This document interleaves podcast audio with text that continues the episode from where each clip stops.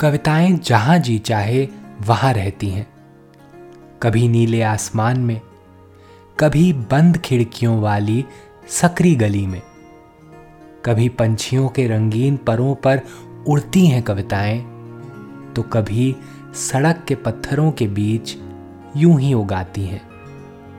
कविता के अलग अलग रूपों को समर्पित है हमारी पॉडकास्ट श्रृंखला प्रतिदिन एक कविता। कीजिए एक नई कविता के साथ अपने हर दिन की शुरुआत। आइए सुनते हैं राजेश जोशी की कविता उल्लंघन, उन्हीं की आवाज़ में। उल्लंघन कभी जानबूझकर किए और कभी अनजाने में बंद दरवाजे बचपन से ही मुझे पसंद नहीं रहे। एक पाँव हमेशा घर की दहरी से बाहर ही रहा मेरा। व्याकरण के नियम जानना कभी मैंने ज़रूरी नहीं समझा। और इसी कारण व्याकरण के नियम जानना कभी मैंने ज़रूरी नहीं समझा और इसी कारण मुझे दीमक के कीड़ों को खाने की लत नहीं लगी और किसी व्यापारी के हाथ मैंने अपना पंख देकर उन्हें खरीदा नहीं। मुक्तिबोध की एक कहानी है, पक्षी और दीमक जी का। बहुत मुश्किल से हासिल हुई थी आज़ादी और उससे भी ज़्यादा मुश्किल था। हर पल उसकी हिफाजत करना, कोई ना कोई बाज झपट्टा मारने, आँख गड़ाए बैठा ही रहता था किसी न किसी डगाल पर। कोई सांप रेंगता हुआ चुपचाप चला आता था घोंसले तक अंडे चुराने।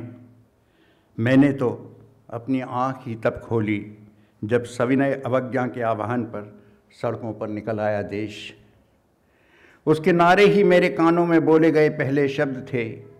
मुझे नहीं पता कि मैं कितनी चीज़ों को उल्हांग गया। उल्हांगी गई चीज़ों की बाढ़ रुक जाती है, ऐसा माना जाता था।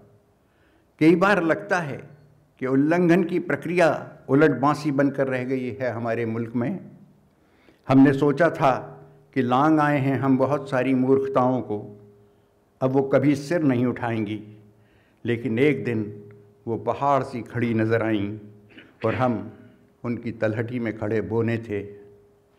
लेकिन ये ना समझना। लेकिन ये ना समझना कि मैं हताश होकर बैठ जाऊँगा। उल्लंघन की आदत तो मेरी रग रग में मौजूद है। बंदर से आदमी बनने की प्रक्रिया के बीच इसे अपने पूर्वजों से पाया है मैंने। मैं एक कवि हूँ। मैं एक कवि हूँ और कविता तो हमेशा से ही एक उदूली है।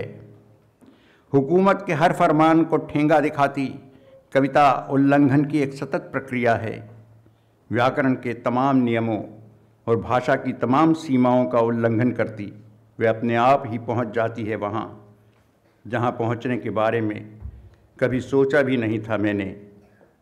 एक कवि ने कहा था कभी कि स्वाधीनता घटना नहीं, प्रक्रिया है। उसे पाना होता है बार बार लगातार, तभी से न जाने कितने नियमों की अभिनय सविनय अवज्ञा करता। पहुँचा हूँ मैं यहाँ तक। आज की कविता को आप पॉडकास्ट के शो नोट्स में पढ़ सकते हैं। आप जहाँ भी प्रतिदिन एक कविता सुन रहे हैं, वहाँ अपने कमेंट शेयर करना ना भूलें। अगर आप चाहते हैं कि नई धारा रेडियो की यह प्रस्तुति हर सुबह आपके व्हाट्सएप पर आ जाए तो हमें इस नंबर पर मैसेज भेजें। सेवन फोर कल एक और कविता के साथ फिर मिलेंगे।